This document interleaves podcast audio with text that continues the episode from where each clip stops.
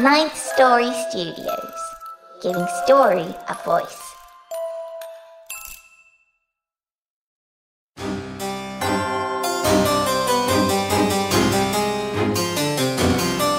You're listening to the Wicked Library.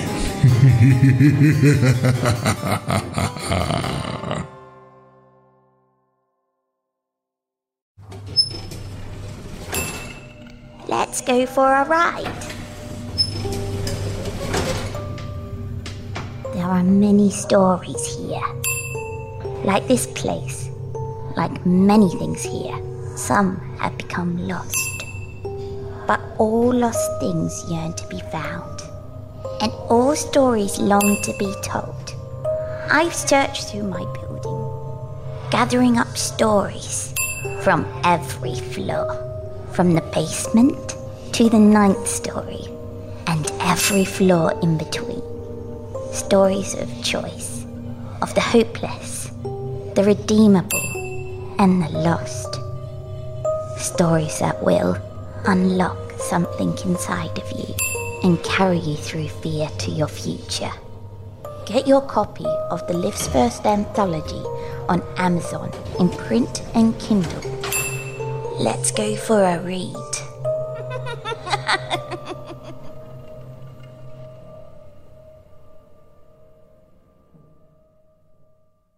The Lift's first anthology will be available in Kindle on November 2nd, 2018, and in print by mid November 2018. Visit victoriaslift.com forward slash book for more details and updates. Support the creators of this show by adding it to your own Wicked Library. Warning. If you haven't figured out that the Wicked Library has strong themes of an adult, sometimes violent and decidedly scary nature, then by all means keep listening. Go on, it's just that you're not going to complain about it. Oh, you can try, but you'll be scoffed at and ridiculed mercilessly by the host, the narrators, the producers, and you could bet your dangling participle me. Go ahead, try it. You're not gonna like it one little bit, but our millions of listeners will eat it up. and that's not hyperbole, kiddies. So there's your warning. Enjoy the show, kiddies.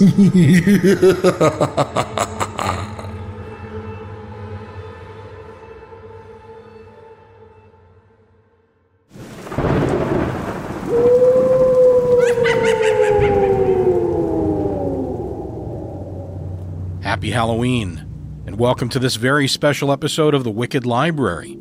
Today we're featuring a story by Owl Goingback, told by Mike DelGaudio, Graham Rowat, and Joshua Narcho. As always, today's episode features a custom score by the great Nico Vettese of We Talk of Dreams. This will, by the way, be the last regular episode of the season. We will be back in December for our quarterly anthology episode and also for our annual Christmas episode. This year, we'll be featuring a story by Aaron Vleck, The Curse of the Yuletide Bride. Until then, enjoy today's story, have a great November, and we'll see you again in December.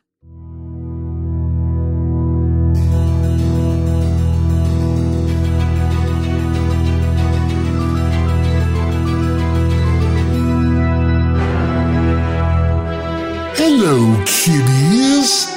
You know who I am by now. Sit down and relax while you can. Your librarian has taken such good care of you for seven seasons. I see no need to lighten up for season eight. Hold on to your breath, kiddies. It might just be your last. Once again, it's story time at the Wicked Library.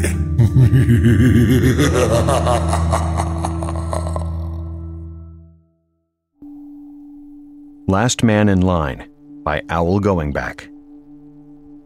There it is. Kevin Berry said, pointing through the windshield. Matt Dawsen felt a chill dance down his spine as he spotted the entrance to the park. Memories of fuzzy black and white photographs flashed through his mind. Photographs of prisoners of war, thousands of them, dressed in the tattered remnants of battlefield uniforms, their bodies ravished with malnutrition and disease. Theirs was a hell few could imagine, and fewer still could endure. The official name of the prison was Camp Sumter, but it was best known by the name of the town it was located next to, Andersonville. Matt lifted his foot off the accelerator. Both he and Kevin were students at the University of Central Florida in Orlando.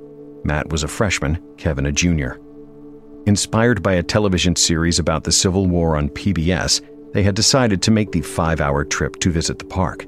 The sign at the front gates read Andersonville National Historic Site.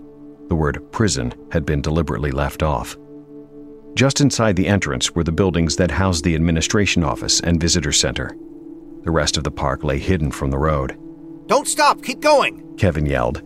Startled, Matt stomped on the gas. The little Nissan shot past the entrance and continued south along Georgia State Highway 49. But I thought we were going to the park. Matt said, somewhat confused.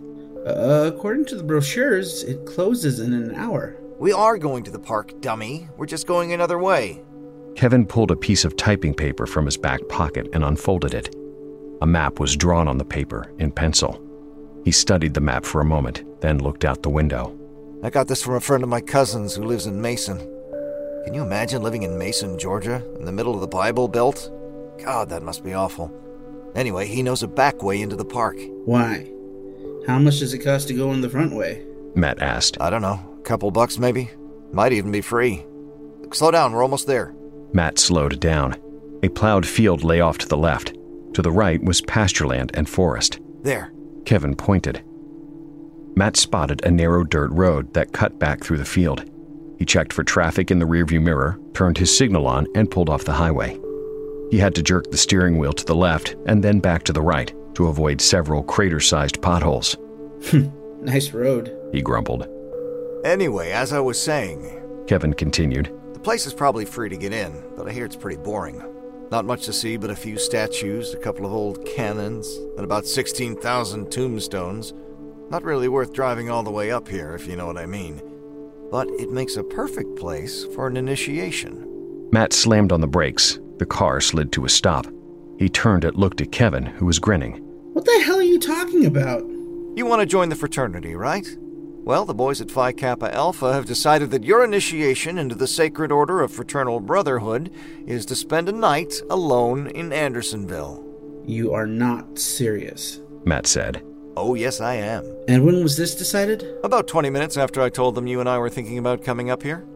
Imagine spending the night at Andersonville, where the ghosts of over 12,000 Union soldiers rise from their graves every night, seeking revenge on the Southerners who imprisoned them. Kevin suddenly grew serious. By the way, you don't have any rebel blood in you, do you? No, Matt replied. But this is a joke, isn't it? Spend the night? What about food and clothing? What if I get caught? Everything you need is in the trunk. I loaded up last night while you were watching the game. As for getting caught, my cousin's friend says the park is empty at night except for an old caretaker, and he doesn't get around much. No guards, no dogs, nothing. After all, what's to guard? It's only a cemetery. Nobody in their right mind would be there at night. Except me, Matt said. Except you. Matt had known Kevin long enough to tell that he wasn't kidding. They had grown up in the same neighborhood, attended the same high school, and now attended the same university. Kevin had recommended Matt to the fraternity president as a possible prospect, an honor not every freshman received. Matt wanted to be a member of Phi Kappa Alpha in the worst way, and if he had to spend a night in a cemetery to become one, then, by God, he'd do it. Truthfully, the thought of spending the night at Andersonville did have a certain morbid appeal to it. He had always been fascinated by ghost stories, even as a kid, though he considered himself to be somewhat of a skeptic. Andersonville, like many other Civil War sites, was reputed to be haunted. Who knows, maybe he would see the ghost of a Union soldier walking in the moonlight. Too bad he hadn't brought along his camera. Okay, you've talked me into it. Matt said. Besides, spending the night in Andersonville for an initiation beats the hell out of getting spanked with a wooden paddle. They waited until 7 p.m., one hour after the park closed, before putting their plan into operation. Matt took his car keys out of the ignition, hit the trunk release, and pulled a flashlight from beneath the seat. Kevin opened the trunk and removed a gray sweatshirt and a small backpack. He stuffed the sweatshirt and flashlight into the backpack, being careful not to smash the sandwiches he'd already packed, closed the trunk, and handed the backpack to Matt. Kevin's secret back way into the park was through a tangled growth of trees. There was no trail. Instead, they had to forge their way through a variety of shrubs, vines, and briars. Luckily, they both wore jeans. The brush would have cut their legs to pieces otherwise. They were muddy, drenched in sweat, and covered with mosquito bites by the time they finally reached their destination. After reading the story of the prison, Matt had envisioned the park to be as cheerful as a stockyard. But he was wrong. Andersonville was beautiful. 475 acres of gently rolling land stretched before them, dotted with stately oak and magnolia trees, and surrounded by pristine pine forests. Monuments of marble and granite stood like silent sentinels in the fading sunlight, guarding the serenity that enveloped the area. They entered the park at the southeast corner, near part of the earthworks built to ward off an attack by Sherman's army. To the west, a small brick structure marked the site of Providence Spring. A tiny trickle of water had miraculously appeared in August of 1864 after several days of heavy rain. The prisoners claimed the spring's sudden appearance was the result of prayer and divine intervention and had named it accordingly. The actual prison site only covered 76 and one half acres. Four cornerstones and a rectangle of white posts denoted where the stockade walls had once stood. Constructed by slave labor, the walls had been built of 20 foot pine logs sunk five feet into the ground. Sentry boxes had been placed along the outside of the wall every 88 feet. Part of the wall and a sentry box had been reconstructed at the southeast corner. The northern gate had also been rebuilt, a rectangle of posts, approximately 18 feet inside the first, showed where the deadline had run. Nothing more than a simple rail fence, the deadline was designed to keep prisoners from approaching the wall. Anyone who dared to cross it would be shot by the guards. A paved road circled the prison site and led toward the cemetery. They followed the road and soon found themselves among row after row of tombstones, like ivory dominoes waiting to be toppled. Of the 16,000 grave markers, 12,912 belonged to prisoners who had died at Andersonville. They had been buried side by side in long trenches, shoulders touching, their bodies covered with crude planks of wood. No coffins had been provided for those unfortunates, and they were often naked, any useful articles of clothing claimed by the other prisoners. An additional 700 tombstones marked the final resting place for Union soldiers who had died in hospitals, other prisoner of war camps, and on the battlefields. The remaining graves belonged to U.S. veterans of other wars. Matt smiled when he spotted the gravestone of a Robert E. Lee Jr., a Tech 4 in the U.S. Army during World War II. He wondered if he was any relation to the old general of the South. Six prisoners had been buried separately from all the others. They were the leaders of the infamous Andersonville Raiders, organized gangs of criminals who preyed upon the prisoners, robbing and murdering them for the few possessions they had. After a reign of terror that lasted for months, the prisoners rose up against the raiders. The six leaders were given a trial, convicted of their crimes, and hanged. Many of the others were forced to run a gauntlet. They would have explored the rest of the cemetery, but were afraid of getting too close to the administration office where the caretaker resided. Trespassing on federal property was a serious offense. Neither of them wanted to spend the night in a Georgia jail. Instead, they decided to hike back to the prison site. Okay, this is where I leave you. Kevin said. Remember, you can't leave until the sun comes up. After that, you head for the highway. I'll pick you up there. Kevin wished him luck and shook hands. Matt handed him the car keys and watched as Kevin walked back toward the woods. He smiled. At least he wouldn't have to face the mosquitoes and briar bushes again. Matt decided to set up camp in the shadow of the cannon. At one time, there had been several field artillery pieces in the park, but the carriages had rotted on them, leaving only the barrels. The one remaining cannon rested on a platform of wooden boards atop the earthworks overlooking the northwest corner of the prison. From where it was located, it would have a clear view of both the prison site and the road to the cemetery. If anyone did come along, he would have plenty of time to hide. He took a seat with his back against the left wheel of the cannon and pulled a peanut butter sandwich and a can of Coke out of his backpack. As he ate, he found himself staring at the prison area, trying to imagine what it was like back then. From his reading, he knew that in 14 months of operation, from February 1864 to April 1865, 40,000 Union soldiers had been held prisoner at Andersonville. Of those, nearly 13,000 died. The prisoners had existed on a tiny amount of cornmeal per day and an occasional piece of salt pork. Fresh water was also scarce. The tiny creek that ran through the center of the prison was fouled with runoff from the latrines and two Confederate camps. Many of the prisoners resorted to digging wells in search of suitable drinking water. All but two of the wells had since been filled for the safety of park visitors. Raised in a comfortable middle class family, Matt could not imagine living through such an experience and was certain that he would have been one of those who perished. He must have dozed off, for he awoke with a start. Matt glanced at his watch. It was nearly four in the morning. Not only had he dozed, he had slept soundly for hours. Just a couple more hours until sunrise, and I'm out of here. Matt turned his attention to the prison site across the road. Everything appeared normal. The four cornerstones, the monuments, and the section of wall glowed softly in the moonlight. But as his eyes adjusted to the darkness, he noticed a peculiar patch of mist covering the ground like a gray blanket directly over one of the wells. Matt started to dismiss it as ground fog when he realized that it occurred nowhere else, especially in any of the low lying areas where the fog is most likely to form. He rubbed the sleep from his eyes and looked again. The fog was only over the one well. But as he watched, it began to spread, reaching out gray tentacles like a living entity. The fog rolled quivering across the ground, filling the area between the cornerstones. Statues, trees, and markers disappeared as if swallowed, sucked down into the churning mist. He expected it to drift across the road toward him, but the swirling fog stopped at the boundary posts, remaining inside what was once the prison. What the hell? He was dumbstruck. How could fog stop like that if there was nothing to contain it? But stop it did. It had to be a trick. Kevin must have rented a fog machine from someone at Universal Studios and snuck back while he was asleep. But if that was true, where would he plug it in?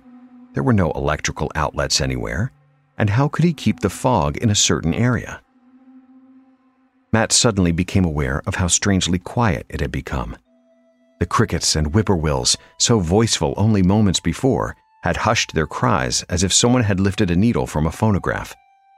In their place was a soft whistling, a musical sound, like the wind blowing through a hollow reed, but no wind blew.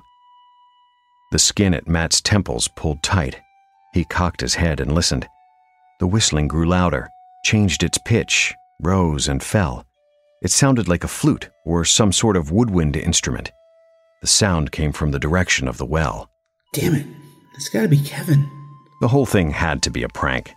Kevin and maybe a few of the guys from the fraternity were trying to terrify him, hoping to have a good laugh at his expense.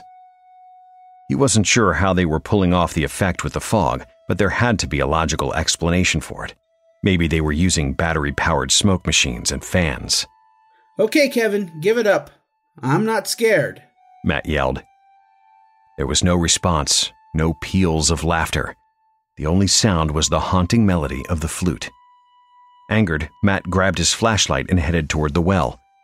Though it still hadn't expanded beyond the perimeter of the old stockade, the fog now reached up into the branches of the trees and smothered the heads of the tallest statues. Determined to call Kevin's bluff, he entered the strange vapor. He'd only gone about 20 feet when he realized he was dealing with something far more sinister than a college prank. The fog was heavy, oppressive. It blocked out the moonlight and filled him with a feeling of intense dread. There was no wind, but it swirled before him like flowing strands of cotton candy. He felt that it watched him, played with him, enticed him to come deeper within its bosom, and dared him to do so. Waves of fear washed over him as slender gray tentacles slipped beneath his clothes to caress his trembling flesh. Things moved in the fog dark shapes, phantoms. He saw them out of the corners of his eyes, but when he turned toward them, they were gone. Once he saw a face peering at him from the depths of the mist. No body, just a face, pale, lifeless, a corpse's face. The face disappeared when he turned to look at it. Matt would have chased after the face, but was terrified of what he might find. All around him, he heard whispers, and the odor of something dead filled the air, nearly gagging him. He followed the sound of the flute to the well. Matt had seen the well earlier in the day. Most of it had caved in long ago, leaving a hole a little over eight feet deep. But now he wasn't sure how deep the hole was or what was in it.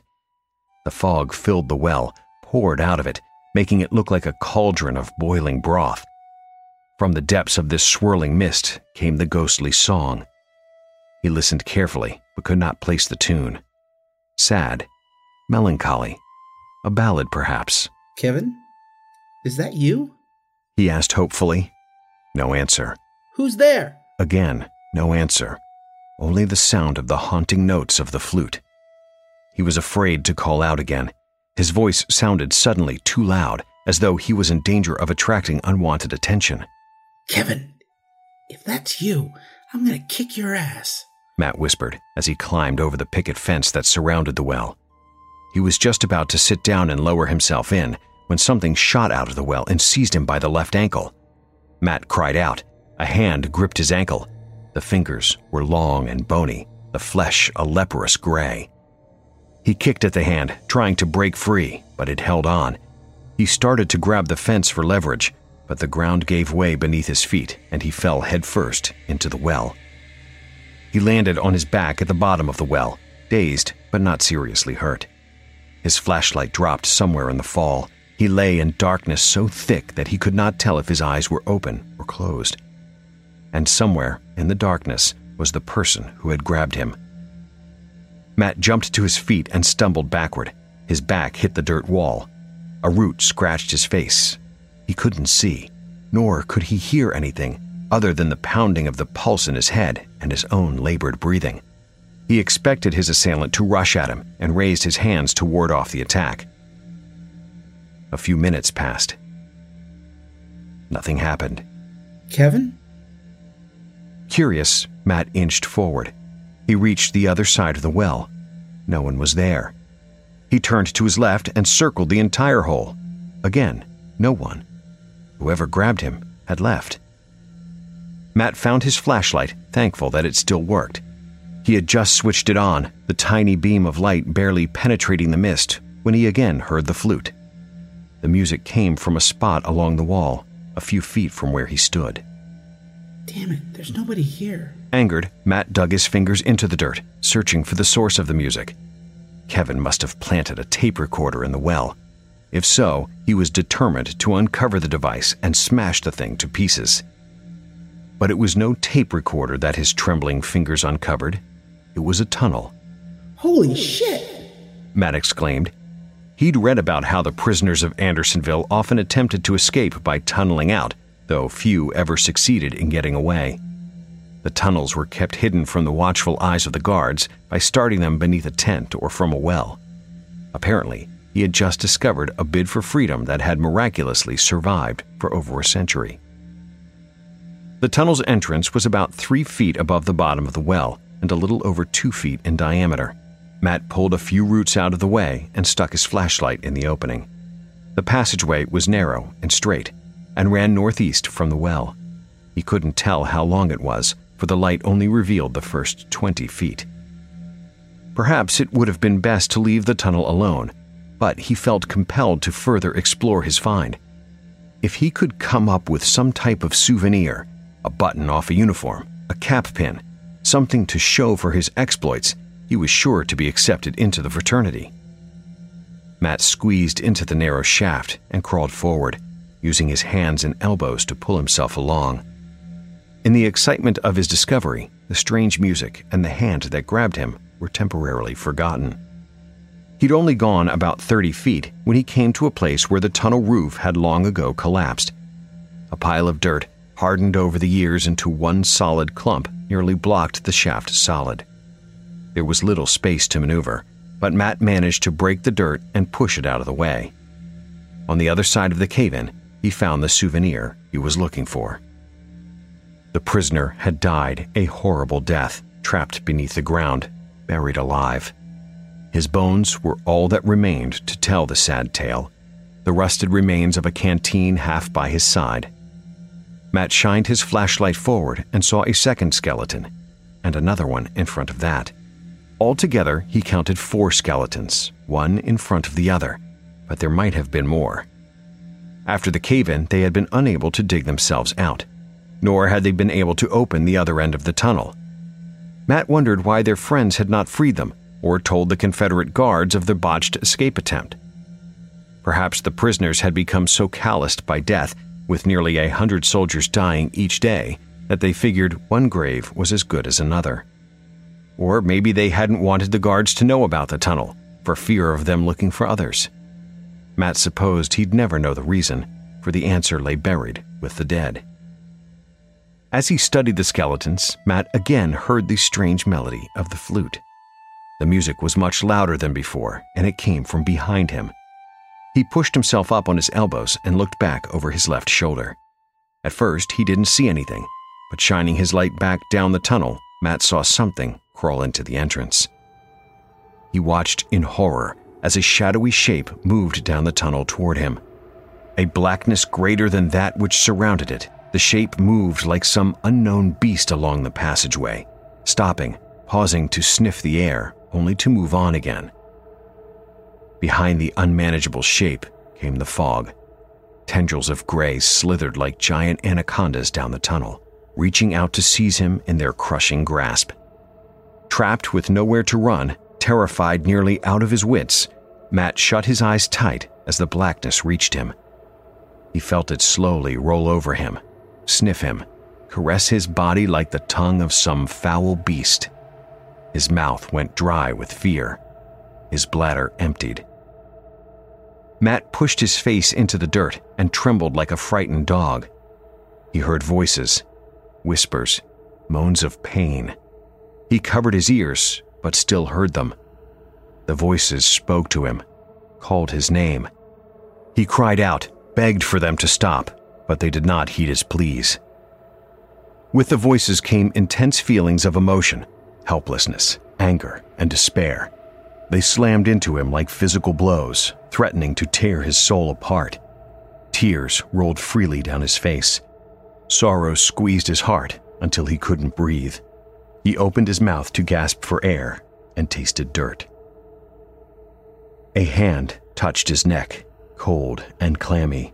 Another grabbed his leg.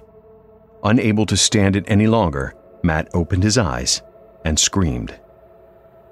The tunnel was filled with fog, but it was also filled with men, ghosts, gray as the mist itself. They were half naked and skeleton thin, dressed in rags, their bodies racked with disease and malnutrition. They labored one behind the other in the tiny shaft, struggling to gain their freedom. As lice crawled in their shaggy hair and beards, and maggots wiggled about in open wounds, they passed handfuls of dirt back from one to the other. They didn't speak, but worked in silence, their faces grim with determination. The prisoner in front of Matt, a boy no more than 13 or 14 years old, shoved a small pile of dirt back toward him. When Matt didn't take it, he turned his head around and looked at him. Tremors of fear passed through Matt as the boy fixed his haunted gaze upon him. He wasn't much more than a child, but his face was old and lined, his mouth toothless from scurvy. He stared at Matt for a moment, then pulled something from his pants pocket a stick about seven inches long, carefully carved with a pocket knife into a musical instrument. A flute. My god, he's the one. It's his music I heard. He called me. Called me to this very tunnel. But why? Why? He held his flute out and pointed at Matt's flashlight, gesturing that he wanted to trade. The unspoken words came to Matt's mind. He wants my flashlight. They've been trapped down here all this time. Their spirits imprisoned. They they want to find their way out of darkness. The boy reached back and laid a hand, light as a feather, on Matt's wrist. He again gestured at the flashlight for a trade. Matt cried out and jerked his hand back. The boy's face hardened in anger. He placed a finger against his lips and motioned for Matt to be quiet. Something was wrong. Something was very wrong. Not only could he see, hear, and, God forbid, touch the ghosts, they could also do the same with him. unbelievable as it seemed, he was somehow existing on the same spiritual plane as the ghosts of Andersonville. When they first appeared, the men in the tunnel were gray as the mist, spectral, almost transparent. But they were rapidly becoming more solid with each passing moment. Matt shuddered to think what would happen when they became real. I gotta get out of here. He shoved the flashlight into the boy's waiting hand, grabbed the flute, and pushed backward. He prayed no one was behind him, for then he would surely be trapped and would probably suffer the same unfortunate fate as the rest of those in the tunnel. Luckily, no one was. After what seemed like a lifetime of crawling, he reached the end of the tunnel and lowered himself into the well. There was a loud splash as he dropped into water up to his knees. But this well was empty. It has been for years. That might be true, but it now had water in it and the tree roots that once ran up its side were gone. Also missing was the tree and the fence that surrounded the well. Matt tried three times to climb out of the well and finally made it on the third attempt. He pulled himself up, only to discover that his nightmare was far from over. Oh my god. What had been 26 acres of empty land was now crowded with thousands of makeshift tents. They stretched as far as the eye could see, with no attempt made to establish any kind of order. The tents faded from view into the fog on the left side and butted up against the deadline on the right. Resting in the tents, standing beside them, and walking aimlessly about were thousands of Union prisoners. Like those in the tunnel, the prisoners were as thin as scarecrows and dressed in the ragged remains of uniforms. And, like everything else, they were also a transparent gray, as though they were made out of fog. Matt spun around and was startled to see a wall of squared pine logs towering 15 feet into the air behind him. He could see the wall, but he could also see through it. Between him and the wall was the wooden fence that marked the deadline, no man's land for the prisoners of Andersonville. At the corner of the stockade wall was a sentry box. The face of a young Confederate soldier peered over the wall from the box.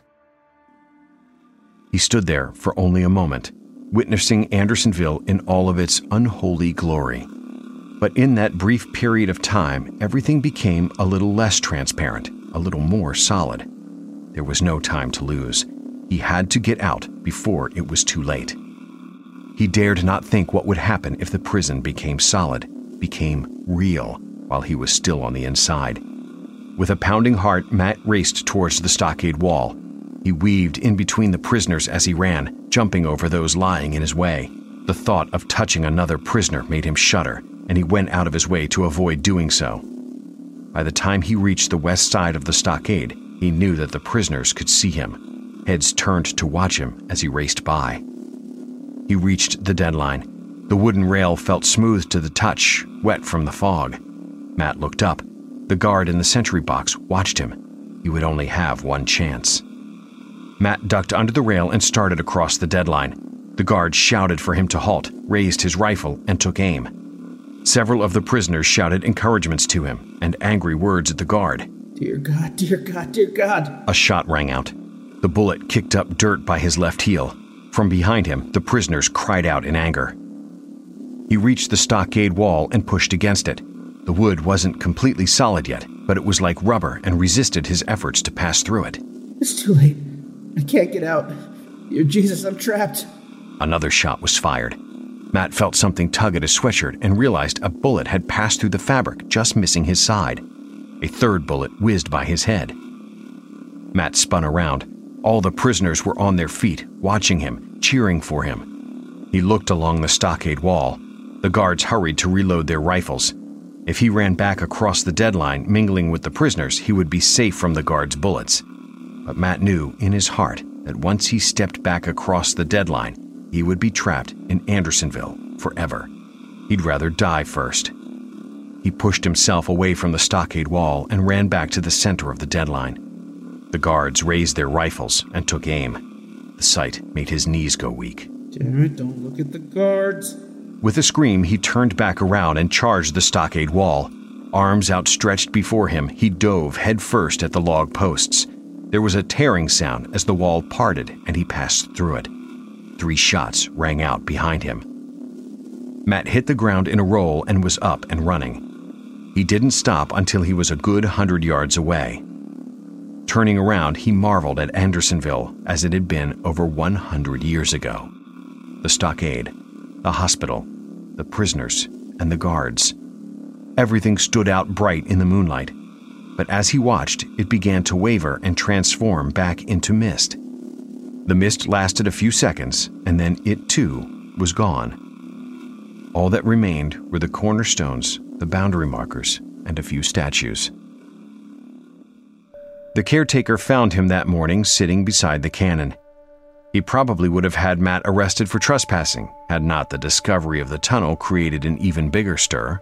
All told, they unearthed nine skeletons from the tunnel, nine prisoners of war unaccounted for on any of the historic rolls.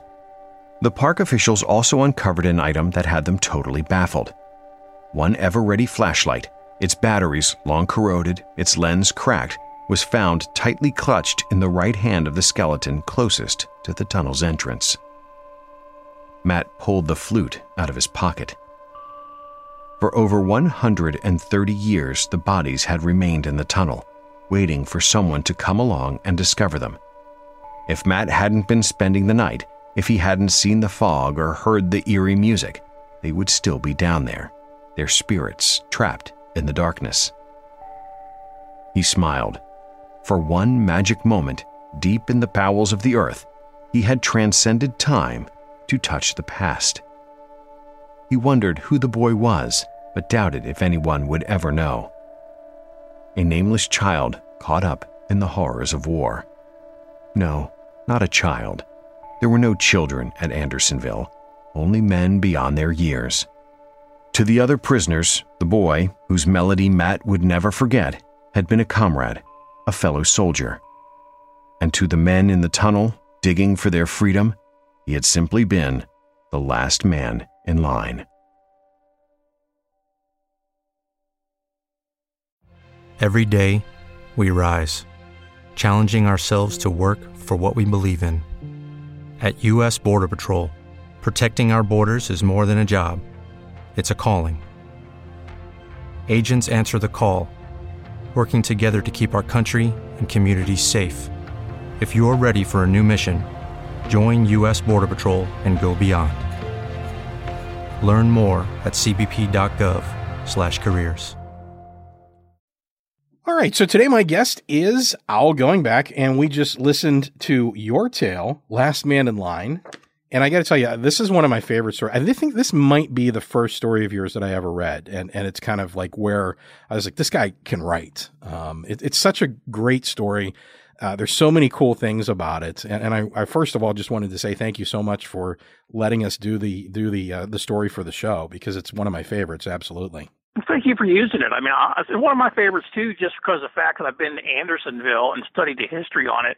And I was simply blown away, and not too many people know the story that we had a basically a concentration camp here in America. Yeah. I wanted to do something. First time I ever visited Andersonville, I said I've got to do a story on this place.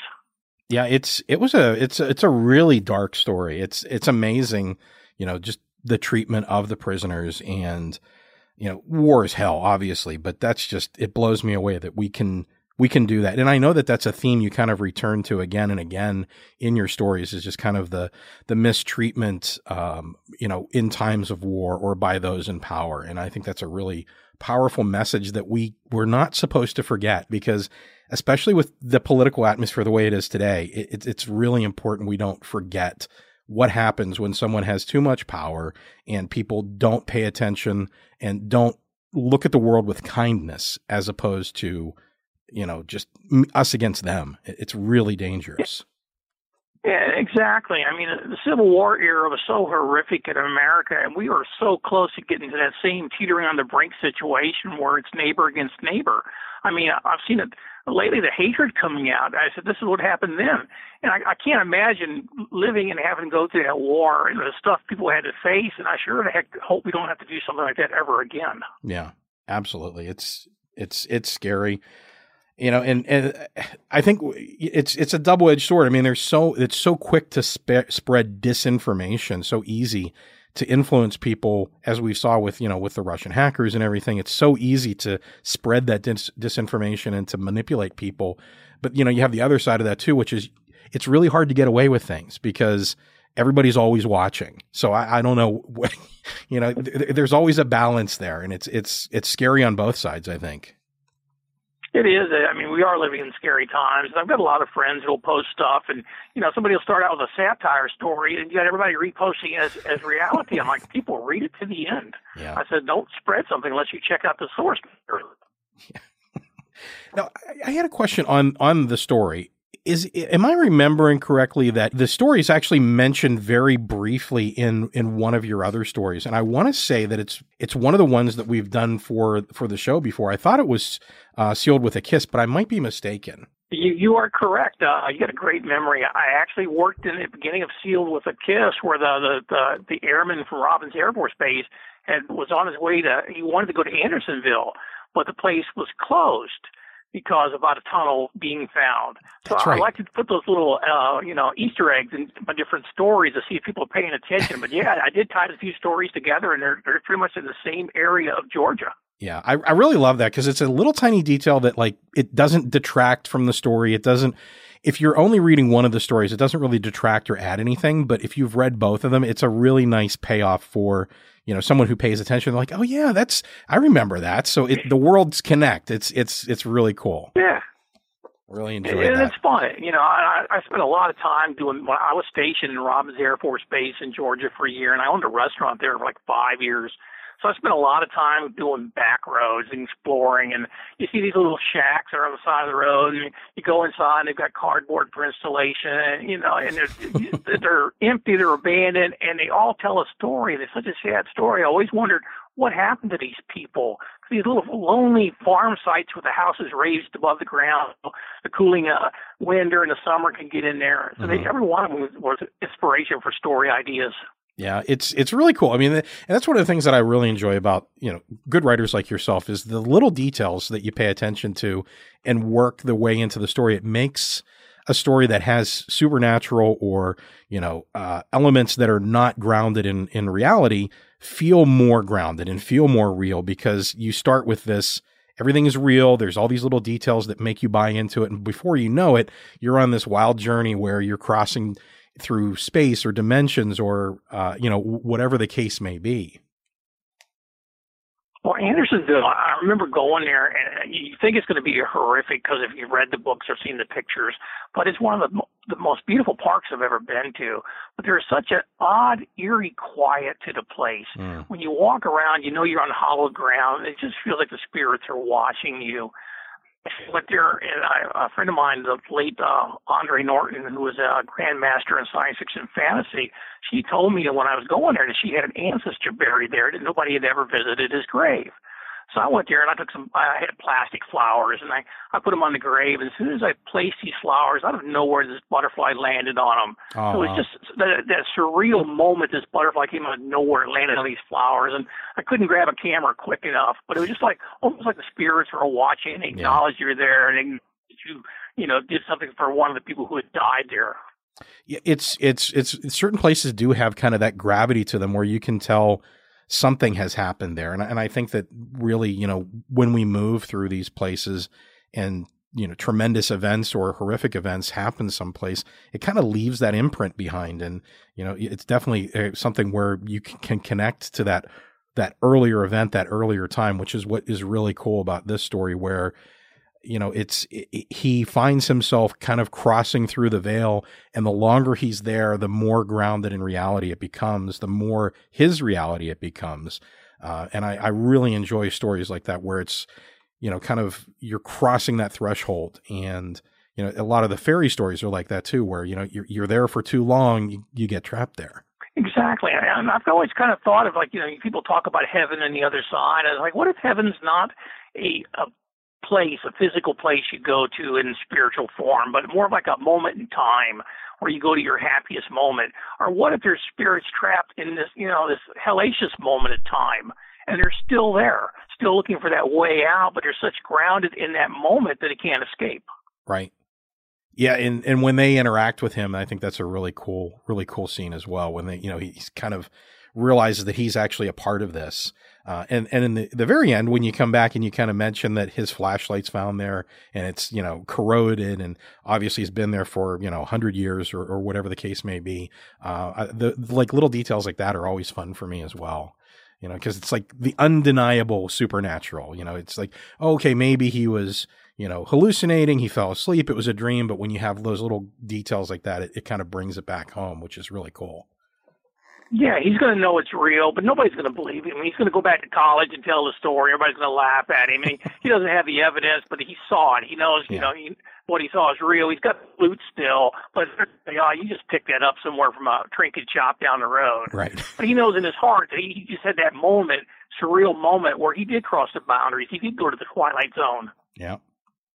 So what? I, I'm obviously one of the things that we talk about in the show all the time is with the authors is just that writing is hard work and creating a story and, and making it work and making it kind of have its own life is something that's really difficult to do. Um, so I'm always curious why an author sticks with a story to go through all that. So what made this story something or one that you really wanted to bring to light, one that you wanted to tell? Well, it's kind of like, you know, I see stories in my head as almost like a movie and I wanted to, to have the story play out. I wanted to know the ending. So when I start, I have a general idea, but I'm kind of like I'm sitting back. Usually in my office, it's late at night. I'm wired on caffeine to the max. I've got the lights turned off, and it's me and this blank screen. And I'm kind of like telling the characters to entertain me and take me for a ride. So I, I have no ideas a lot of times how the story's going to turn out till, till I'm done with it. When I do novels, a lot of times I sell them based on an outline, I'll send the outline in, and they'll buy the book based on that. And I'll tell them, look, there's no guarantee the book's going to end up this way. Because I've been known halfway through to kill off the uh, main characters or have, take a happy ending and turn it into a sad ending because that's how it came out while I'm sitting here watching and typing it. Yeah. It's like it's not my fault. Blame the characters. that's right. Yeah, that's one of my favorite aspects of writing because I, I, think that I, I, write kind of the same way. I'm very visual whenever I'm writing. I see the scenes, I see the characters, and invariably I, I, can I can think on of one time that I started out with an idea and it ended up the way that it was. I'm very frequently finding when I'm going through the story that the characters kind of have their own agendas. And if you listen carefully, they tell you the right way to go. It's when you try to force them to, to, to come to the conclusion that you want them to that the story always tends to fight you, I think. Exactly. That's like in my novel Breed, which is set in St. Augustine, Florida. I don't describe the creature until the very last chapter, and that's because I never saw it clearly. I finished the last chapter, and it t- turned out completely different than I thought it would be for the ending of the book. And I went in, I was taking a shower, and while taking a shower, I saw a very vivid description of what this thing looked like. So I hmm. ran back into the office and typed it in. But up until that moment, I was very vague about it because I, I wasn't shown what it looked like.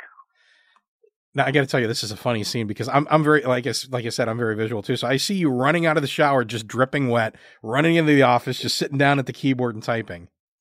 That's funny. Yeah, it's, it's exactly how it happened, and, and I, I geared the entire book to have a happy romantic ending. And I saw when I was driving home, I saw this horrific way to kill off the, one of the ma- the male lead. And it just, just popped in my head, and I started laughing. and I said, "I've got to use this." Yeah. I sent it in to the to the editor, thinking they're going to have a fit because this isn't how the outline went. But they never complained because it worked out. Yeah, as long as the story's good and it's entertaining, I think, and it's true, I think that uh, you know people will go along with you.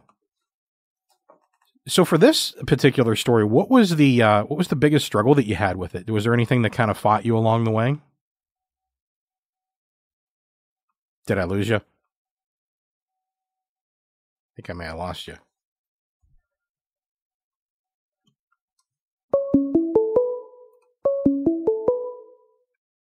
Hello there. I hate technology. I, I, I, heard that little ting. I said, I thought somebody's calling in, and I was like, realized I was talking to dead air. I was like, oh, great. yeah, I, I was, uh, I was like, I think I lost him, but I was going to continue going on anyway. And I was like, yeah, you're gone. I lost you. it's like, yeah, I feel like an idiot. I was like, okay, I'm talking. And like, wait a minute. And I was like, hello, anybody there? Ah, oh, it's fun. It's fun. Um, yeah. So, so basically, you were you were telling me that um, you you sent the the outline in, and, and you said it, you know it wasn't going to come out the same way, and you were afraid the editor was going to be upset, but they were they were fine with it. They were fine with it, yeah. And I kind of like a breed. I was trying to push the envelope anyway to see what what I could get away with as far as being shocking. And I, and I found out I can get away with pretty much anything at that time. So yeah, you know, nobody got upset with the stuff I did, and and people were like have come up to me since then and said, "Look, I hated the ending. I hated what you did, but I understand why you did it. And it's probably the best ending." I said, "Yeah, you know, I had to do it." yeah, it's always sad whenever you know something doesn't kind of when you lose somebody. It's it's almost like losing a friend when you're invested in a book like that, and you're like, "Oh no, Eddie's dead now. Oh no, I don't like that." But yeah, the well, story I'm superstitious. requires. I won't. I won't write down like if I got a character named Jack, I won't write down Jack died because if I do that in my head, he's dead, and I can't continue the story. so I'll never do that. I'm very superstitious about it. But also, when, when speaking of things dying, just about every one of my novels, I either put a dog or a cat in the story, and they never make it to the end. And people ask me why I do that. I say because I get so much hate mail from killing an animal. I can kill 500 people in a story. Nobody complains. I kill a cat or a dog. I get hate mail, and it's funny because they get more upset about that than anything. Yeah, the, the fictional animal that passes away whenever and I tell you, as an animal lover myself, sometimes I struggle with that in stories whenever it happens. But I'm like, yeah, I get it. It's kind of where the story had to go at this point. The worst was I killed a black Labrador in one of my stories, and a buddy of mine called me up and literally bawling. And I forgot his dog had just died. He had a black oh. lab, and I forgot to warn him. Yeah, that's rough. Like, sorry. yeah, it's tough. It is. Um, yeah, the story's always the mistress, though. It tells you where it wants to go. So, what was your biggest struggle with with this story? Was there anything that that fought you when you were working through this story? And and I guess the more interesting question is how you overcame it. Well, the, the hardest part was to, to, to be able to describe Andersonville in enough detail without doing information dump because there's so much about the about the prison site and, and what happened there that people don't know about. And I could probably just do a book about it real easy, you know, with all the situations. And I wanted to picture the, horrific and describe it without just giving page after page after gory, you know, gory details. So I wanted to, you know, hint at it without, you know, where you're reading through 20 pages of history of nonfiction. Right. Now that is, you're you're right. That is always a struggle whenever you want to make the environment real enough that it's solid, uh, but at the same time not overwhelm the reader. And and there's also the other part of that too, which I think is sometimes when you the the less you you make things descriptive, the more your reader kind of buys in and fills in the blanks, and then it kind of becomes their setting as well. Exactly, because you had 13,000 people die in a one-year time, and you've had you had 32,000 people in a 26-acre situation, and people were insane. They didn't have clothes a lot of times. They didn't have shelters. They're burrowing in the ground for for a place to live. The ground's completely crawling with maggots. I mean, it's just it was absolutely horrific, and be able to describe that in detail, and just imagine the smell because the spring was polluted by latrines. You're right by a swamp, and Georgia in the summertime is a miserable place to be. Yeah, that sounds like true horror to me. Just being in that situation. That's uh, yeah. I don't think I could have made it. I don't. I, I've seen these guys in history, and they're they're a lot tougher than me. I mean, I was in the military, but I can't imagine going through something like the Civil War or World War II. And my hats off to the survivors because they they're a lot tougher than I ever will be. Oh yeah, it was a totally different time. People were built of stronger stuff back then. I know that for sure. Yeah, I mean, we, we fuss when we don't have AC or the cable goes out. I can't imagine being in Andersonville. right. So, how many drafts did, did this story take for you to get it to the form that, that we ended up with uh, for the episode? I don't know. I don't keep count, but I do a lot of drafts. It's kind of like peeling an onion. I do layer after layer after layer like the first draft, I'm doing just putting words on paper. I don't look at you know spelling or mistakes. I'm just trying to get the, the word count down started to. My wife always wants to read the first couple drafts. I'm like, no. So a minimum four or five drafts of anything I write because I don't worry about the final polish until I'm, I'm satisfied with the story. I'm satisfied with the plot element and the twist, and then I go back for the little things and you know fill in the little details. Because it's kind of like I just rushed through the story the first time in a dead sprint. Yeah, it's almost like trying to keep up with with the dictation or or the scenes that you're seeing playing out before you lose it. Exactly. You know, because a lot of people get stuck, especially in longer works like novels. They get stuck in the middle, and what what it is is because they're backing up trying to polish, and that'll that'll stop stop you dead cold. I'm like, just keep getting words down. Write ten pages, even if it's garbage and you throw it away later. Get your ten pages down. Don't ever back up on a story until you're finished with it. Yeah, yeah. So, what came first for you with this story? I guess it was probably the setting. I, I'm I'm thinking that the characters kind of came to you in a certain way as well. Yeah, I didn't. I didn't actually write this until I got down here living in Florida, which is why you, you know I got the UCF students in there, the University of Central Florida. But I, I had been toying about it in the back of my my head, and I, when I was still in Georgia, I started researching Andersonville, and the more I read about it, I said somebody's going to do something with this. I said you need to make a movie about it, which they eventually did. It was either a movie or a miniseries they did on it but it was like there they were so much, you know, where you the prisoners are coming in getting robbed by the Andersonville Raiders, which are four or five hundred men led by a group of six, and they were being terrorized by their own people. And this has to be a story. People got to know about this, and just to realize this is part of history because it's not in history. You don't see this in high school or college, and Yeah, it's you're right. something you know you don't want to cover over. You know the horrors of history. I mean, we can't apologize for them now. We can't point our fingers at people because it's in the past. But I think you got to, you know, acknowledge it to keep history alive and realize this this was a moment in our in our in a part of this country. Yeah.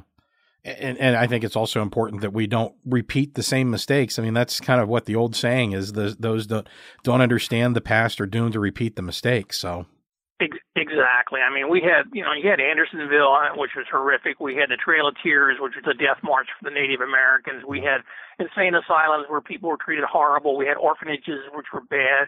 These are all terrible things, and luckily, a lot of those things are in the past and don't exist anymore. But we shouldn't forget about them. We should know that they're there, and that's how we do it with stories. I mean, I'm not going to you know, hit people over the head with a nonfiction. But if I slip a little bit into a fictional story, I'm educating people whether they like it or not. It's just traditional storytelling. yeah, absolutely. I mean, that's that's what I really love about storytelling is it's you make the story interesting, you make it something that's compelling and that people are entertained by, and you get the opportunity to kind of pass a message along in the process. And you know, that's that's the thing about storytelling being around forever is is it's kind of how we we speak to our future and it's how we understand our past and and it's it's important that we do that It's exactly. I mean, we're writers. I mean, we're kind of the observers on what's going on around us. It's our job to record history, even through the stories that we write, even if they're fiction stories, whether they're science fiction or fantasy. They're all they all reflect on the era we live in. I mean, you look at Mark Twain. I mean, you know, people uh, you know, argue about his use of words and stuff. I said, but he's describing that's how it was when he was alive. yeah He's not trying to be racist. That's just how it was. yes So his stories capture that moment in our time that you can learn from him. right something that stuck with me is is how offended people get by those loaded terms and everything but that's how it was then. And and you can't Yeah. forget that. You can't just brush that under the rug and pretend it never happened because it makes you feel comfortable. It's good to make be made to feel uncomfortable at times because otherwise we we repeat the same things Exactly. I mean, we, you know, as, as a species, we need to have dialogue. I mean, Yeah. stifling dialogue and censoring is just as bad as, you know, the other way of, you know, having the bad stuff. I mean, we need, need open dialogue, and people need to realize that. I mean, you don't want to deliberately put stuff in stories that, you know, is going to offend people. But when you read historic uh, accounts, then it's like, okay, this is how it was back then. Let's not act like it didn't happen. Just learn from the past. Absolutely. So what attracts you to writing horror and speculative fiction? Because obviously that's that's that's kind of your your your bread and butter. What pulls you into that genre? Well, I, I've done everything from children's books to fantasy. I've ghostwritten science fiction. I've done martial arts articles. And it's one thing to have somebody say, I really like your story. It's another thing to have that a person come up to you and say, Look, your story scared the crap out of me, and I had to sleep with the lights on. and that's like the best compliment you can get. If you can terrify somebody, or you know something like that, where they were nervous, and you're looking over their shoulder, that's wonderful. Yeah. And if I can do that with the with the uh, people and still put some teachings in there, I mean, I've got books that are being used in colleges, grade schools, and even uh, a correctional facility because a lot of these kids in the youthful offender program will read my books and then never read a book in their life. And they'll read them because it has horrific acts. I've got monsters attacking people, but then I've got the, the teaching elements like the mm-hmm. Native American culture, and the respect the land, respect your elders. Yeah. So they're learning something whether they like it or not. So I can do it with horror, and I, I can have fun scaring scaring the Jesus out of people. Yeah. No, I mean, I, I I think that that's that's absolutely correct. I mean, it's it what what horror really does is it it kind of pulls people out of their comfort zone, Uh, it shows them that you don't have control over everything that bad things sometimes happen. And it gives you the opportunity to kind of say, okay, here's how we deal with that. Um, and that's exactly. You take an average person, average family, and their classic story is good versus evil. I mean, it's how the person responds. I mean, it's all about the family. It's all about the person in the story. The you know the the monster, the beast, the ghost is a catalyst see how these people are going to react to it. Yep. It's the test that matters. It's how they react, how they react that really proves who they are. And giving them that ability to go through that gives your reader the ability to go through that as well. So that's really cool. Exactly. I mean, The Walking Dead, the most popular show on TV, or at least it was. It's, it's still up there. I mean, eh, but it's not about the zombies. It never was about the zombies. It's about the people and how they react to the situation and how they get along. Yeah, yeah. It's it's a big study in in humanity, um, and I think that this season it's even more that because you see all these folks that have been out on the road and surviving and, and put in these ter- horrific situations where they've had to make really uncomfortable um, sometimes very questionable decisions. And when you try to put them back into society, you're going to have some issues. And, and that's kind of what the exploration has been so far this season, uh, which has kind of, for me at least, refreshed it and made it more interesting than it's been.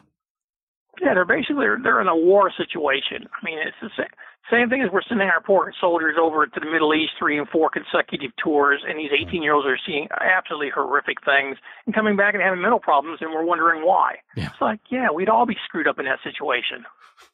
Absolutely. So, one of the things that we always like to talk about, because we have so many listeners that um, are writers themselves or aspiring writers, so I always like to kind of ask a few questions that kind of delve into what the writing routines and rituals are for the author that we're featuring. So I, that's really kind of my question is what routines or favorite rituals do you have that get you into the right mindset for sitting down and writing and, and pulling a story from your mind? I do before I, ever sit down and write write on paper or on computer. I'll do a lot of walking around, a lot of thinking things through. And may you know, my wife says it's called goofing off when I'm laying on the couch. But no, I'm thinking the story in my head before I ever sit down. And when I do sit down, especially with the longer work, I'll, I'll give myself a page count. I'll be like, uh, for a novel, it's ten pages a day. And I, it's like, you know, it doesn't matter if they're good pages, bad pages, ten pages and if I if I write them in the morning and I knock them out in two hours, I'm done for the day. I, I stop. If you know, if I have to sit there for 12 hours to get those 10 pages, and I sit there for 12 hours. So it's a real incentive. And then I just never work on on Saturday and Sunday. I take the weekend off. Mm-hmm. So I consider it a you know a regular job Monday through Friday. Very cool. Very cool. Yeah, and you've you've been working on a lot of different stuff. Uh, one of the questions I, I, wanted to ask you about because I know that you're you're working with comics. I mean, you have in the past as well, but um, you, you've had some some really uh, big blips on the radar there in terms of comics. How does writing a comic uh, differ from writing a short story or writing a novel or or other stuff that you've worked on in the past? Well, comics formatting is a lot more difficult. I mean, you're you're dealing with uh, you know a 20 page story you got to have a, a page turner at the end of every page, pretty much, to make them t- turn the page to the next. You're dealing with from like four to six panels, uh, less uh, less panels if you're a lot of action. So you got to give the artist something. Uh, whereas a novel or a short story is more freestyle. You're not worried about you're not hemmed in with, with that situation.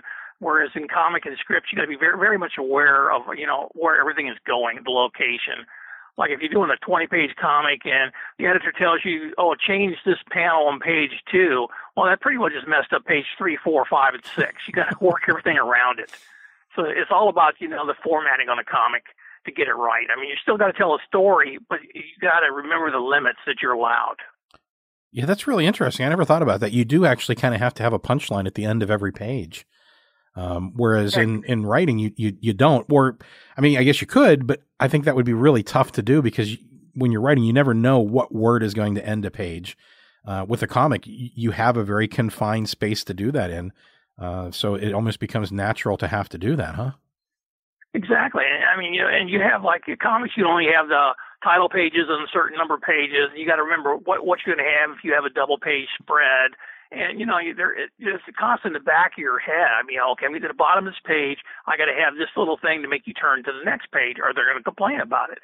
Whereas when I'm doing a short story and novel, I'm not worried about any of that stuff. I'm doing, you know, a chapter and okay, if there's a cliffhanger of that chapter, fine at the end of it, you know, but I got, you know, 30 pages to worry about having a cliffhanger. I'm not doing it every single page to make you want to turn to the next page like in a comic. Right.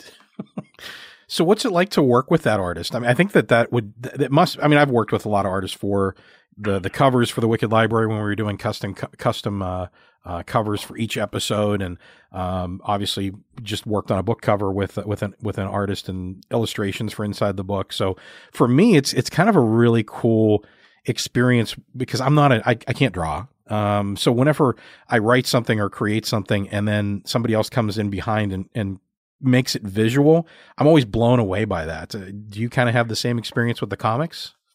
Exactly. I mean, I, uh, Matt Merhoff, who did, I just did a Poison Ivy comic, then he did an amazing job on the artwork.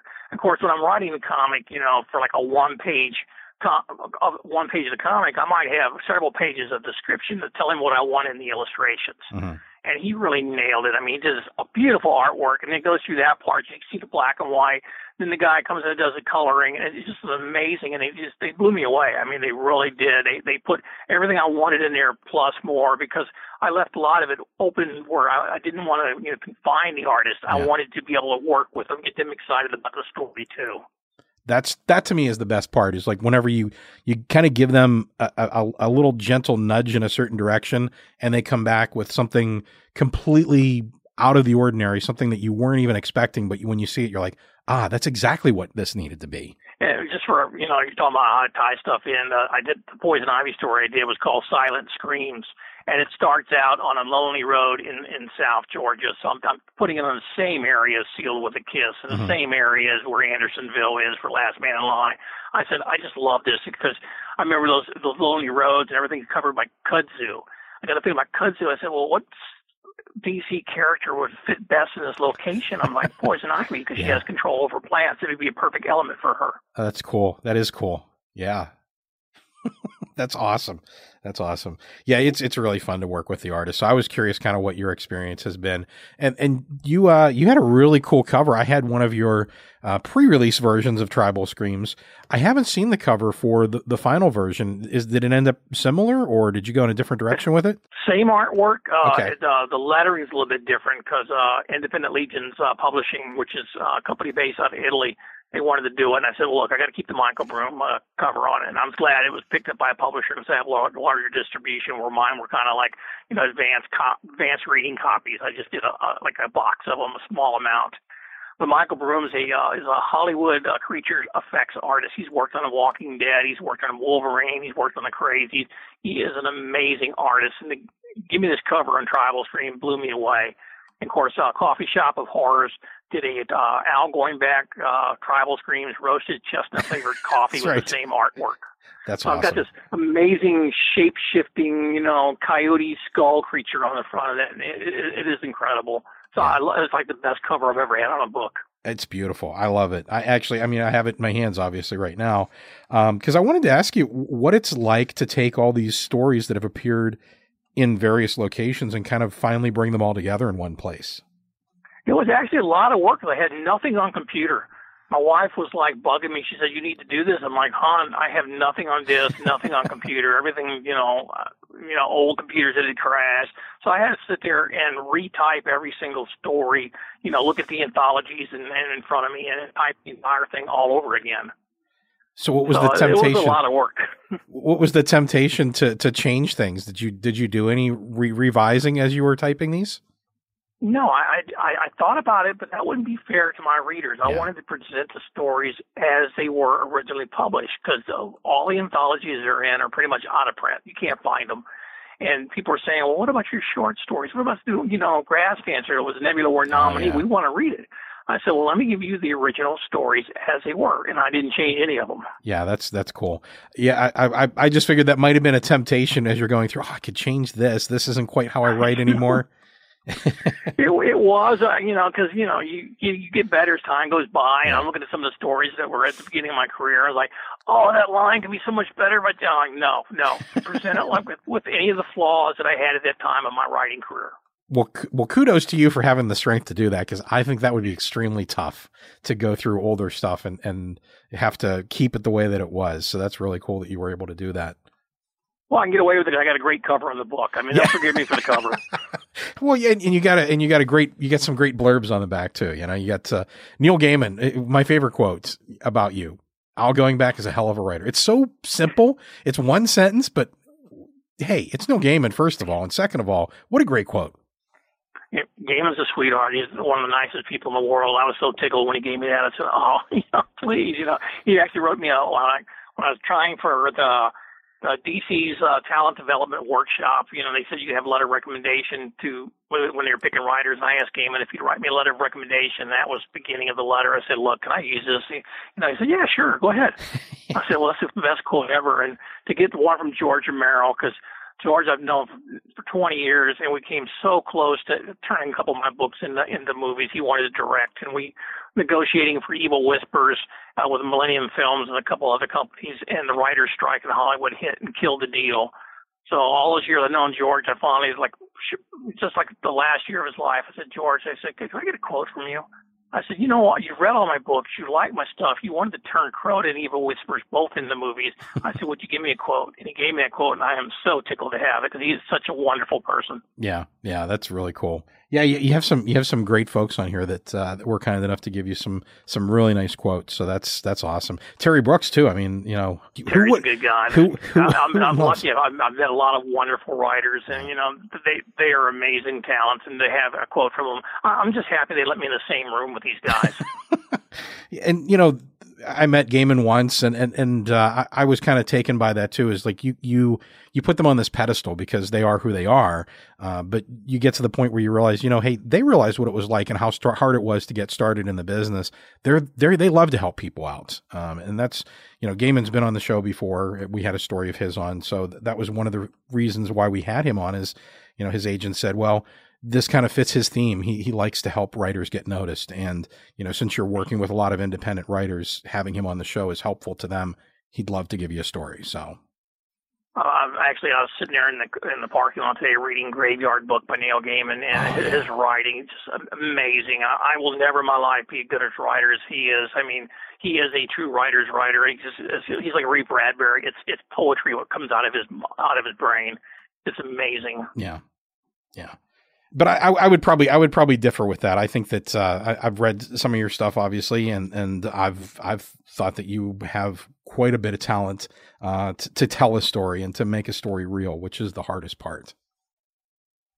Well, people like Game, I, I appreciate the compliment, but you know, I'll go back with people like Gaiman or Andre Norton or something. I mean, you you sit there and when you think, well, there's no way these people can be a writer or wrote this book I've read until they open their mouth and start talking, and they're mm. just a, a font of knowledge. I mean, even with Harlan Ellison, it's the same way. Oh, he's yeah. a guy, or like, there's no way. And he just, he's a wonderful person despite his, you know, reputation.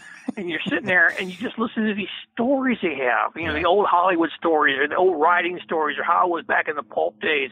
And you sit there in absolute awe, just listening to these people. They're, you know, it's fascinating. Yeah.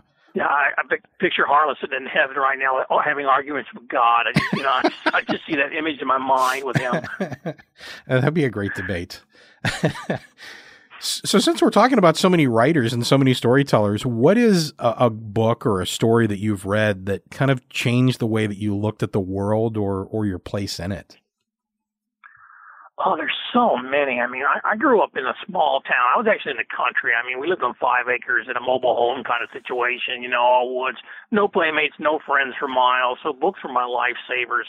I mean, I remember in grade school reading like the, the Ghost of Dibble Hollow from the Scholastic Book Club, and it was a Revolutionary War ghost story. So that hooked me on ghost stories and history. Mm-hmm. I remember coming across Andre Norton's uh, uh, book, uh, Starman's Son, which I think was called Daybreak 2250 AD, and it was a picture of a man with a large cat on a raft going past his, uh, you know, destroyed city. So it opened my mind to the whole science fiction and fantasy genres. And then you got Ray Bradbury, who was like a poet, and he's from the Midwest, so I could relate to all his stuff. And he could tell a story about tennis shoes and make it fascinating. Mm. So yeah, there's so many that inspire me. You know, if it wasn't for these people, I wouldn't have started writing. I basically I started writing when I was very young to try to create what they were doing to imitate them because I was having such enjoyment reading their stuff. I wanted to create my own stories for people. Yeah. No, I think that's how we all start. Is you know we we we sound like somebody else at first because we want to be them, and then over time, if you keep doing it and you stick with it, eventually you get your own voice. But yeah, there's some some really great names that you've listed in there, and uh, you know Bradbury's one of my favorites, and we don't we don't talk about him a lot on the show, but he comes up when I when I talk to writers as you know writers tend to appreciate him so much because he he was such a a craftsman at, at storytelling and uh, just the it seemed effortless. I mean, I'm sure it took a lot of work for stories to come out the way that they did, but they felt effortless when you read them. You know. He's another one of these guys. I saw him at the 1986 World Science Fiction Convention in Atlanta. he's another one of those presidents gets up on the stage, and you're like, "Oh, this is a real writer," because you're in awe of the stories he can tell, not just what he puts on paper, but his whole life is an amazing story. Yeah, that's yeah, there's it, it's and it's good that we have those those people that we can refer back to the inspiration. Um, and their, their stuff still holds up today. I was a big yeah. fan also of Edgar Rice Burroughs of John oh, Carter yeah. Mars and the Inner Earth series. And this guy wrote those books in 1912, Princess of Mars, and it still holds up today. And it's still amazing science fiction.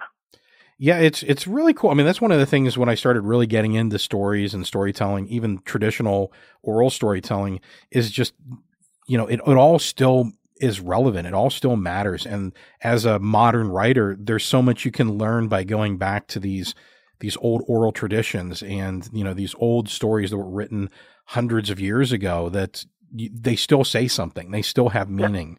Yeah, you know, I mean, times change, but the, the the heart of the story always the same. I mean, you got you know human struggle. I mean, you know, survival struggle. We all have the people from 200 years ago have the same you know wants and desires we have today. You know, you know, want to carry a family, you want to live in safety. It, you know, it still holds up. Yeah, it's a long conversation, and and you know, each of us kind of as writers and as storytellers, we have our own little place in that to to kind of keep that conversation going. Yeah, it's kind of like God gave us a gift, you know. And I, I tell everybody creativity is a gift, but it's a curse because every writer I know has so much problems in their life, and they have health problems, they have financial problems, they have difficulties. But if we didn't have those things, we wouldn't have nothing to write about. Yeah. I mean, if we never had been hungry or felt hunger, we wouldn't be able to relate to people who are starving. If we never felt suffering, we wouldn't be able to write about suffering. So we're given these hardships to, along with that gift of creativity because it's like, you know, if there is a God up there, he's like, here, here's a gift. I want to make you creative, but you're going to suffer so you can share this with other people. So they, there'll be somebody reading it and be like, oh, he understands what I'm going through. Right. Right. Yeah. To give somebody else that ray of hope. Absolutely. Exactly. So, what does a good story have to do to scare you? You mentioned so many great storytellers and writers. Do you have you found that there's something about stories that the, the, the kind of that special sauce that for you makes the story kind of creepy or scary? Creepy little girls in front of elevators really get to me. oh well, that's a thank you very much. Uh, that made my day. I mean, you know, ghost stories are always wonderful. I mean, I've always been fascinated. I, I don't scare easily in reading. Although when I first started writing stuff, I, I like I said, we owned a, a restaurant bar in Georgia, and it was on an old street. It was a very scary place. You knew it was haunted, and I wrote in the pool room at three in the morning. I tell my family, I say, please don't sneak up behind me when I'm writing because I will wet myself. But yeah, you know, there's. Uh, I love that the scarier they're better. I mean, I, I really supernatural scares. I don't like reading uh, slasher type stories or mm-hmm. anything that I can see on CNN. I mean, I love ghost stories. I love werewolves. I love vampires. I love monsters. I'm a monster kid at heart. Anything based on folklore. I, I really, I'm fascinated by the different uh, horrific stories from around the world, vampire stories, ghost stories out of Asia. You know, yeah. I, I don't get scared, but I do enjoy them. I, I like they're like roller coaster rides to me. Yeah, yeah, and um, I don't I don't often do this because obviously this is these interviews are about you as the author and, and folks kind of learning about you. But you did write the foreword for the collection that we have coming out, uh, which is we have uh, our other show, The Lift, with Victoria. That uh, we kind of have been ha- worked with so many great writers since the show started, and we've taken those those stories and converted them into audio format as as a audio drama. Um, but we finally got to the point where we're like, you know what? I think what the the readers might enjoy or the listeners might enjoy is something that they can actually read. So we had kind of handpicked some of these authors and, and, brought them all together and said, okay, go wild, do what you want to do, all new stories. Nobody's ever heard them before. Go longer than we usually go because obviously there's a lot of work that goes into producing audio. So we kind of have limited the length of the stories. But uh, for the collection, that kind of went out the window. Um, and I, I, was really grateful that you were willing to read the the entire collection and write a nice forward for the story. Um, and uh, yeah, I, I, wanted to take an opportunity to say thank you it's for that. It's a great, great collection. I mean, the Lift is fascinating. I, I really think Netflix needs to pick up your your stories in the Lift for uh, an anthology for video. I mean, because there's so much potential. I mean, you got this abandoned building with endless hallways, and each room's a different story. You know, and it just you know, this, it's great. And this little creepy girl introducing all this. I love Victoria. I want to see more with her. Yeah. I mean, she's a story unto herself. Yeah. Yeah, that's we when we go through the um through the the the, the podcast through the uh, the audio drama. Cindy and I have written kind of like her core stories. Um, so there there are some episodes that are kind of focused on her and her history and how she ended up there and you know what her future direction is and we start to explore you know her father's past and her mother's past and her little brother and and kind of how that all ties together in the world and it's it's been a lot of fun to world build that um, she came to me a long time ago. She was kind of one of the first elements that came to me whenever I wanted to learn how to tell stories. And uh, eventually it got to the point where she pretty much demanded that she have her own vehicle, her own show.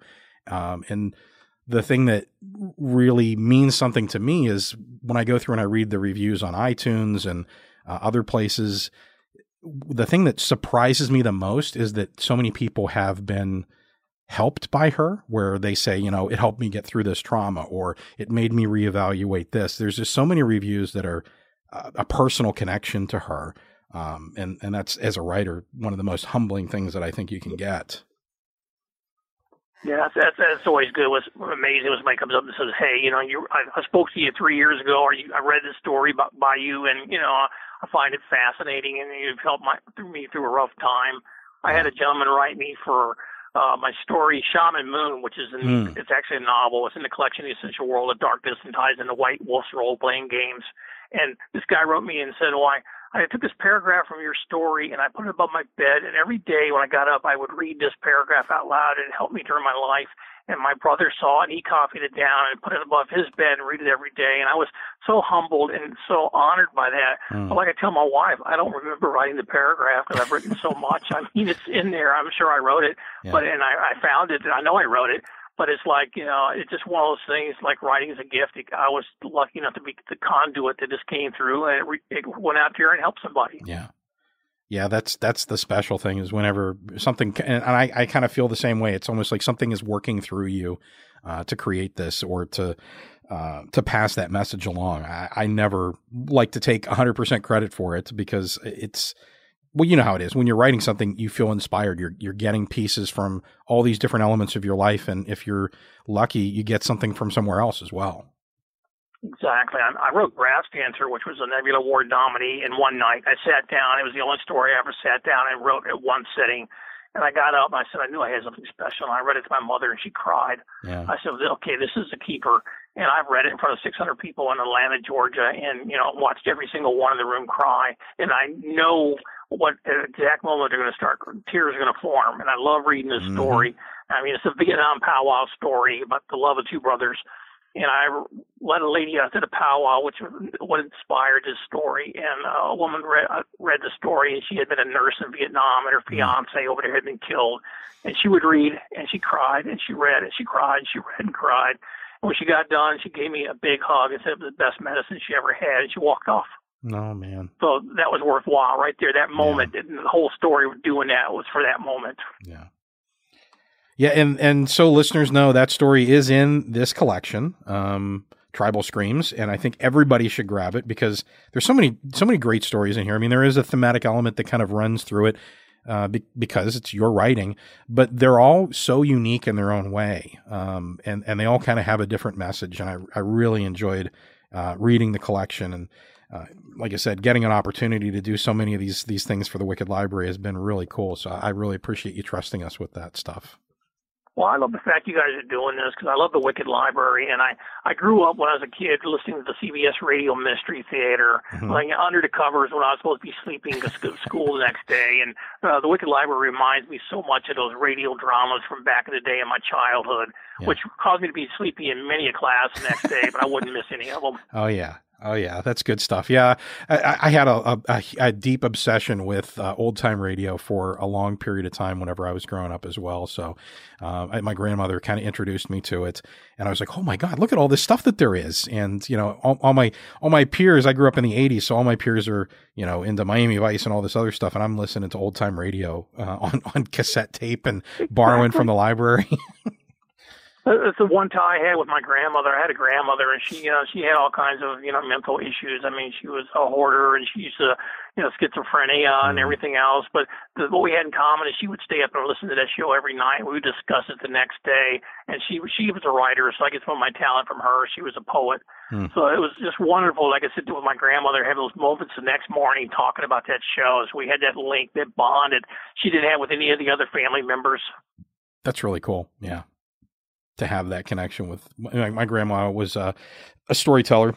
She would t- i mean she wasn't professional or anything but she used to tell me these great stories about uh, growing up on the farm and all her brothers and sisters and you know she would have a couple of stories that she would retell and tell for me because i'd always ask for them you know. So i was like tell, tell me the one about the chicken hawk tell me the one about the you know tell me the, the one about the rooster you know. So there were these stories that you know, uh, just life on the farm type of thing, which was so far removed from where I was living in the suburbs. But it was so cool to, you know, hear those those those experiences. My grandmother used to tell me about the, the screams and murders in the woods behind her house at night. I mean, she lived on the same property as us. So I know it wasn't happening, but to her it was real but it was fascinating because it helped feed uh, a child's imagination for everything scary. Oh, she'd yeah. tell about all the murders and the screams and the bloody things that were in the monsters that were moving around at night. And it, you know, it kind of worked its way in a lot of my stories. Yeah, yeah, you can certainly see that. So, where can listeners find more of your work? There's been a ton of stuff going on. You mentioned uh, the poison ivy story, but that's just kind of the tip of the iceberg, right? Tip of an iceberg. I've got the, the Tribal Screams just came out in uh, both paperback and in Kindle on Amazon. Uh, next month, uh, well, actually, a couple months from now, they rescheduled.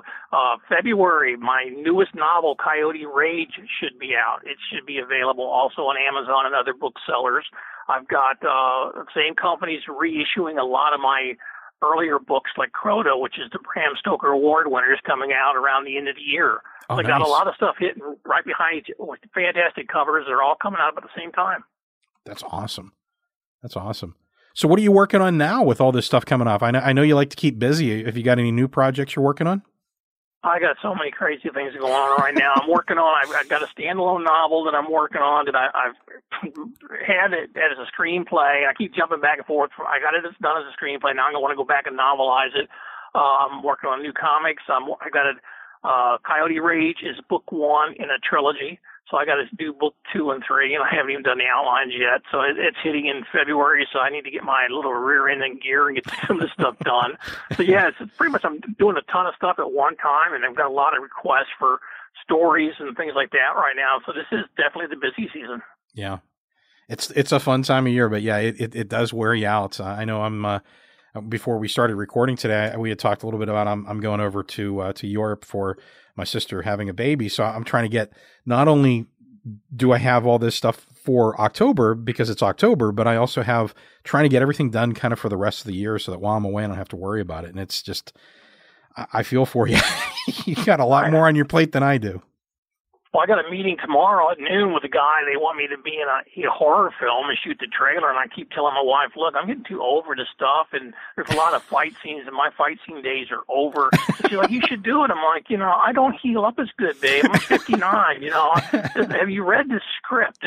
you know, I'm supposed to meet with them. I'm like, look, guys, I'll do whatever you want because you're friends. and I know you guys, but do you really want me? Because I'll probably die within the first couple of days of oh. shooting. Well, we don't want that. That that can't happen. But to be in a horror film, it's like, yeah, okay, that one side says I'll do anything to be in a horror film. I'd love it. You know, the other time is running around in the woods and fighting stuff and com- combat. Yeah, yeah, I won't last a week.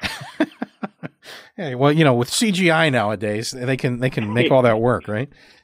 Yeah, it made me younger too. It's like make right. me look good on camera. Please take off twenty pounds and make me about twenty years younger. There you go. There you go. So, what's the best way for listeners and, and people who are fans of your work to reach out and, and interact with you? Uh, well, I'm at the website. mm-hmm. Um, they can they can look at my list of stuff on the website, which is owlgoingback.com. I do. I am on Twitter until they enough of the trolls run me off, kind of thing, and I'm on Facebook, so I'm I'm, I'm out there. I'm pretty much all the social media everybody you know, else is doing nowadays. It only took me years to get on Facebook because they said my name wasn't real, and finally technology caught up, and I could send them a picture of my ID, uh, my driver's license, and like, "Oh, it is real." yeah, yeah, I remember that. That was that was another uh, situation where I, I saw a comment from Mr. Gaiman on that. Like, this is just ridiculous. Yeah, it was funny because they gave a gave a page to Sasquatch. I said, "Well, I don't think Bigfoot has a driver's license, but they wouldn't give me one." But my agent was like, "Hey, it's real," and my wife was on there, my son was on there. And finally, I was like, "Oh yeah," I I, I didn't have a scanner, and they want me to scan stuff. I said, "Wait a minute, can I just take a picture and send it to you?" And I'm like, "Yeah, it'll work." So I had a page five minutes later. yeah, that's funny. That's funny. Yeah, that's well. Twitter, I'm oh going back yes. Uh, on Twitter because when I went, went on there, I was going to use Owl Goingback, but there was some woman on Twitter using my name, and I, you know, I don't know whether to take it as a compliment or just think it's some crazy person, but they were on Twitter using my name and following people I knew. So I'm like, okay, I guess that's a compliment. yeah, that's kind of the bane of Twitter these days is people that are pretending to be a celebrity and, and that sort of thing. Um, but yeah, it yeah. kind of bugs you, but you can't get really upset about things nowadays. You're like, you know, it's like after I got on Facebook, there was somebody else who come along a couple days later, and they were using a name like John and Al going back to their last name. I'm like, okay, does that mean he likes my work or he's just a nut job? I don't know. it's always it's always an interesting quandary. Which is it? Are, are they a fan or are they nuts? Or maybe they're both. That's why nobody knows where I live, and even my relatives up north. I've, I've got a PO box in another town, another city than where I live, and they go, "Oh, we'll come down to visit you. We know you're in Central Florida. You're near Disney." I said, "Find it. You know my address." Yeah, we just know, get a PO box in the town I don't even live in, and there's a reason for that. Yeah, you just meet everybody at Disney, all right? I do. I, I'll meet them at restaurants. I think in I've been living in this house since '91. I think I can count on one hand the number of people I've ever had in my house. Yeah, well, that makes sense. It's a crazy world out there. It is a crazy world. Things... Well, my granddaughter lived with me for three years. And she had a lot of her friends in, but it was always funny because their friends would come in with their, their parents and they would tiptoe in the house. I got the hearse in the driveway and a full size cast in the living room, and they would tiptoe in with the weird guy's house, and they come back with a camera because they absolutely love it. That's awesome. That's awesome. Well, hey, I wanted to thank you again for taking so much time to talk and, and again for letting us do your story so many times. Obviously, we'll, we'll look to do more in the future. And, uh, you know, if, if the, if your schedule permits and, and time allows, I'd, I'd love to have you, you know, write a story for Victoria sometime in the future too, because, uh, I know, I know you, you kind of fell in love with her and the character in the story. And I think that's what we originally had talked about was I wanted to have you write a story and your schedule was just too crazy. So we said, well, let's do a forward at least. If time permits, I'd love to because that's one thing. When I was reading all the stories, I was like, "Man, I should have." I so wanted to have one in there too because I really had fun with the stories and I enjoyed everybody's work, and I was kicking myself for not writing one. Uh, well, it would be my great honor to have you. So, I, you know that that offer is always open. Hopefully, we'll do really well with this first collection, and you know we'll have another one next year. So. I'm excited to see the book come out. I think everybody's going to love it I, as much as I did. I had a lot of fun with it. I'm glad. I'm really glad.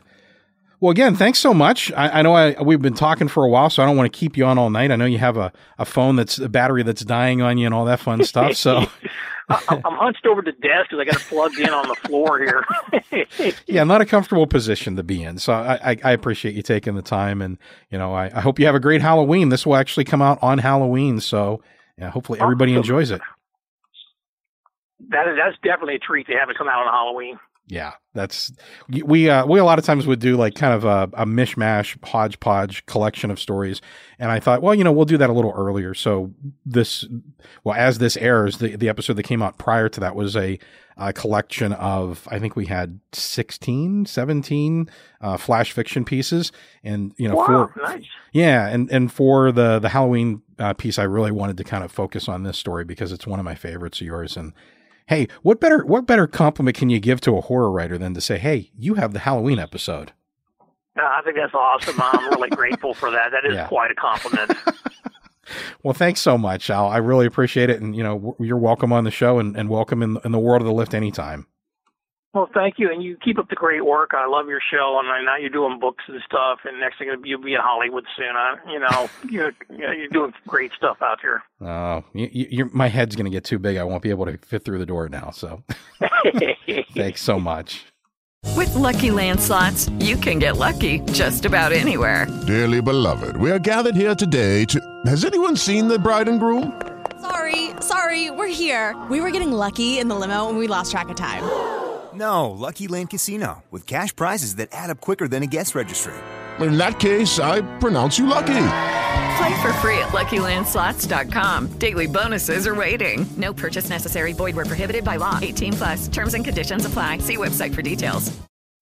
Hey guys, it is Ryan. I'm not sure if you know this about me, but I'm a bit of a fun fanatic when I can. I like to work, but I like fun too. It's a thing. And now the truth is out there. I can tell you about my favorite place to have fun Chumba Casino. They have hundreds of social casino style games to choose from, with new games released each week. You can play for free anytime, anywhere. And each day brings a new chance to collect daily bonuses. So join me in the fun. Sign up now at chumbacasino.com. No purchase necessary. VGW Group. Void were prohibited by law. See terms and conditions. 18 plus.